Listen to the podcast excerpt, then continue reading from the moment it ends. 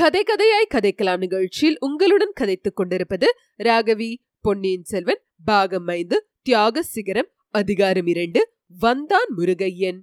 சூடாமணி விஹாரத்துக்கு வெளியே கடல் பொங்கும்போது எழும் ஓசையைப் போல் மக்களின் இரைச்சல் ஒலி பெருகிக் கொண்டிருந்ததை சிறிது நேரம் ஆச்சாரிய பிக்ஷுவும் அருள்மொழிவர்மனும் கேட்டுக்கொண்டிருந்தார்கள் அந்த புத்த விஹாரமும் அதிலுள்ள பிக்ஷுக்களும் தம்மால் இந்த பெரும் சங்கடத்துக்கு உள்ளாகியிருப்பதை எண்ணி இளவரசர் மிகவும் மனக்கலக்கம் அடைந்தார்.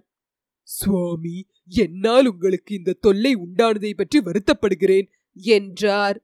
இளவரசே தங்கள் காரணமாக இதுபோல் நூறு மடங்கு தொல்லை தோன்றினாலும் நாங்கள் பொருட்படுத்த மாட்டோம். தாங்களும் தங்கள் குடும்பத்தாரும் எங்களுக்கு செய்திருக்கும் உதவிகளுக்கு இது ஒரு கைமாறு ஆகுமா? என்றார் பிக்ஷு.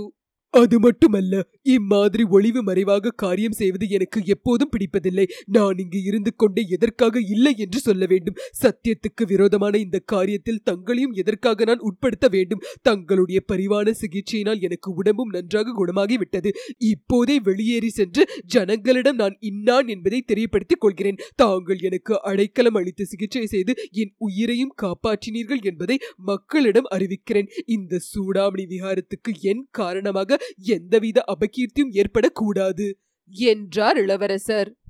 ஐயா இதில் சத்தியத்துக்கு விரோதமான காரியம் எதுவும் இல்லை. தங்களுடைய எதிரிகள் தாங்கள் இருக்கும் இடத்தை கண்டுபிடிக்க முயல்கிறார்கள். இந்த நாகைப்பட்டினத்தில் அவர்கள் சென்ற இரண்டு நாளாக பரப்பியுள்ள வதந்தியிலிருந்தே அது நிச்சயமாகிறது. அப்படி இருக்க தாங்கள் இங்கே இருப்பதை தெரிவியாமல் வைத்திருப்பதில் தவறு என்ன? அரச குலத்தினர் இம்மாதிரி சில சமயம் மறைந்திருக்க வேண்டியது ராஜரீக தர்மத்துக்கு உகந்தது. பஞ்ச பாண்டவர்கள் ஒரு வருஷம் அஜ்ஞாத வாசம் செய்யவில்லையா? அப்போது தர்மபுத்திரர் சத்தியத்துக்கு மாறாக நடந்தார் என்று சொல்ல முடியுமா? என்று ஆச்சாரிய பிக்ஷு கேட்டார். குருதேவரே தங்கள் அறிவுத்திறனும் விவாதத்திறனும் அபாரமானவை என்பதை அறிவேன். தங்களுடன் தர்க்கம் செய்து என்னால் வெல்ல முடியாது. ஆனாலும் ஒன்று சொல்லுகிறேன் பஞ்ச பாண்டவர்கள் மறைந்திருக்க வேண்டியது அவர்கள் ஏற்றுக்கொண்ட சூழ் காரணமாக அவசியமா இருந்தது. எனக்கு அப்படி அவசியம் ஒன்றும் இல்லை என் விரோதிகளை பற்றி சொல்கிறீர்கள். எனக்கு அப்படிப்பட்ட விரோதிகள் யார்? எதற்காக என்னை அவர்கள் விரோதிக்க வேண்டும்? எனக்கோ ராஜ்யம் ஆளுவதில் சிறிதும் ஆசை இல்லை. இதையெல்லாம் நான் வெளியிட்டு சொல்லி அப்படி யாராவது எனக்கு எதிரிகள் இருந்தாலும் அவர்களையும் சிநேகிதர்கள் ஆக்கிக் கொள்ளுவேன் என்னால் உங்களுக்கு தொந்தரவும் இல்லாமற் போகும். மக்களும் நான் உயிரோடு இருப்பது அறிந்து ஏதேனும் திருப்தி அடைவதா இருந்தால் அடையட்டுமே. அதில் யாருக்கு என்ன நஷ்டம்?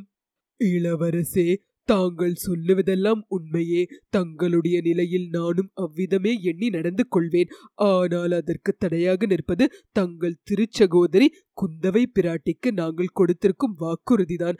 பழையாற இளைய பிராட்டியைப் போன்ற அறிவு சிறந்த மாதரசி சோழ குலத்தில் தோன்றியதில்லை என்று தாங்களே பலமுறை சொல்லி இருக்கிறீர்கள் வேறு எந்த ராஜகுலத்திலும் தோன்றியது இல்லை என்பது என் கருத்து. அவர் தாம் செய்தி அனுப்பும் வரையில் தங்களை இங்கே வைத்து பாதுகாக்கும்படி சொல்லிவிட்டு சென்றார். முக்கியமான காரணமின்றி அவர் அவ்விதம் சொல்லியிருக்க மாட்டார். சுந்தர சோழ சக்கரவர்த்தியின் குடும்பத்துக்கு விரோதமாக சோழ நாட்டு சிற்றரசர்கள் பலர் சதி செய்வதாக நாடெல்லாம் பேச்சாக இருந்து வருகிறது. மற்றொரு பக்கத்தில் பாண்டிய நாட்டை சேர்ந்த சிலர் ரகசிய சதிவேலை செய்து வருவதாகவும் பேசிக் கொள்கிறார்கள். அந்த கூட்டத்தாருக்கு இந்த புத்த விஹாரத்தில் உள்ள நாங்கள் உதவி செய்கிறோமோ என்று எண்ணித்தான் ஜனங்கள் ஆத்திரமடைந்து வாசலில் வந்து கூடியிருக்கிறார்கள். இந்த நிலைமையில் தாங்கள் வெளியேறி மக்களின் முன்னிலையில் தங்களை வெளிப்படுத்திக் கொள்வது உசித்தமான காரியமா? யோசியுங்கள். அதை காட்டிலும் தங்களை பாதுகாக்கும் முயற்சியில் எங்களுக்கெல்லாம் ஏதேனும் சங்கடம் நேர்ந்தால் நேரட்டுமே. அதற்கு நாங்கள் ஒரு நாளும் பின்வாங்கப் போவதில்லை. இவ்வாறு தலைமை பிக்ஷு சொல்லிக் கொண்டிருந்த போது இன்னொரு இளம் சந்நியாசி அங்கே பரபரப்புடன் வந்தார்.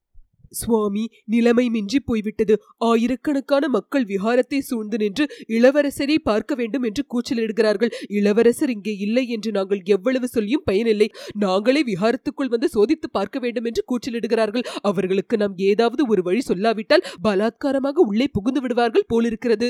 என்றார். அவர்களுக்கு நாம் என்ன வழி சொல்ல முடியும்?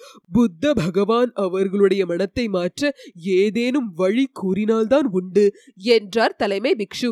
இளவரசர் அப்போது குருதேவரே எனக்கு ஒரு வழி தோன்றுகிறது. கருணை கூர்ந்து கேட்க வேண்டும். தங்கள் சீடர்கள் நான் இங்கே இல்லை என்று ஜனங்களுக்கு சொல்லி இருக்கிறார்கள் இனி நான் ஜனங்களின் முன்னிலையில் போய் நின்றால் தங்கள் சீடர்களின் வாக்கை பொய்யாக்கியதாகும். அதனால் ஒருவேளை ஜனங்களின் முற்காவேசம் அதிகமானாலும் ஆகலாம் என்றார்.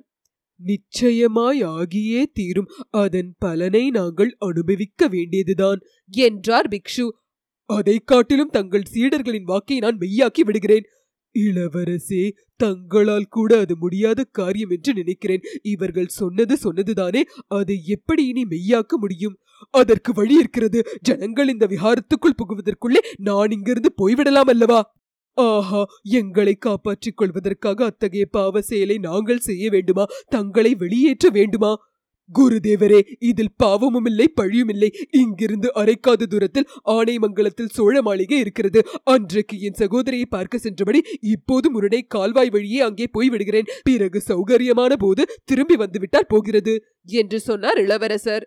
ஆமாம் அப்படி செய்தால் தங்களை உடனே வெளிப்படுத்திக் கொள்ள வேண்டிய அவசியம் இல்லாமற் போகும். தங்கள் தமக்கையின் கருத்தையும் நிறைவேற்றியதாகும். ஆனால் கால்வாய் விஹாரத்திலிருந்து வெளியேறும் இடத்திலும் ஜனங்கள் நிற்கலாமல்லவா? அவர்கள் படகில் தாங்கள் போவதை பார்க்கக்கூடுமே? என்றார். குருதேவரே அதற்கு ஓர் உபாயம் செய்ய முடியும். கூட்டத்தில் உள்ளவர்களில் யாரேனும் ஒருவன் விஹாரத்துக்குள் வந்து தேடி பார்த்துக் கொள்ளலாம் என்று சொல்லுவோம் என்றார் இளம் பிக்ஷு. ஒருவன் வந்து பார்த்தால் போதாதா? அவன் வெளியே சென்று மற்றவர்களிடமே சொல்ல மாட்டானா? என்றார் குரு. அவனை இங்கே கொஞ்சம் தாமதப்படுத்தி வைத்திருந்தால் அதற்குள் இருட்டிவிடும். இளவரசர் வெளியேற சௌகரியமா இருக்கும். அது மட்டுமல்ல சீக்கிரத்தில் ஒரு பெரும் புயல் அடிக்கலாம் என்பதற்கு அறிகுறிகள் தென்படுகின்றன. இங்கிருந்து பார்க்கும்போதே கடல் அலைகள் மலை போல் எழுகின்றன. கடலின் ஆரவாரமும் அதிகமாய் வருகிறது. புத்த பகவானுடைய கருணை அப்படி இருக்கிறதோ என்னமோ? பெரும் புயல் அடித்து நம்முடைய இந்த சங்கடம் தீர வேண்டும் என்பது பகவானுடைய சித்தமோ என்னமோ? என்று கூறினார் இளம் பிக்ஷு அப்படியெல்லாம் சொல்ல வேண்டாம். நம்முடைய சங்கடம் தீர்வதற்காக கடல் கொந்தளித்து பெரும் புயல் வரவேண்டுமா என்ன? என்றார் குரு. சுவாமி தங்கள் சீடர் சொல்லும் வழியை பரிசித்து பார்க்கலாம் என்று எனக்கும் தோன்றுகிறது. உள்ளே ஒரு தனி மனிதன் மட்டும் வந்தால் ஒருவேளை அவனிடம் நான் பேசி அவன் மனத்தை நான் மாற்றுவது சாத்தியமாகலாம் என்றார் இளவரசர். அந்த யோசனையும் என் மனத்தில் இருக்கிறது.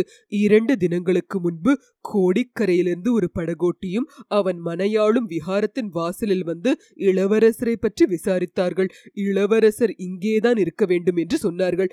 படகோட்டியின் மனையாள் பெருங்கூச்சல் போட்டாள். ஆஹா அப்படிப்பட்ட படகோட்டியார் அவன் பேர் என்னவென்று தெரியுமா? என்றார் இளவரசர். ஆம் தன் பெயர் முருகையன் என்று சொன்னான். கோடிக்கரை தியாக விடங்கர் மகன் என்று கூறினார்.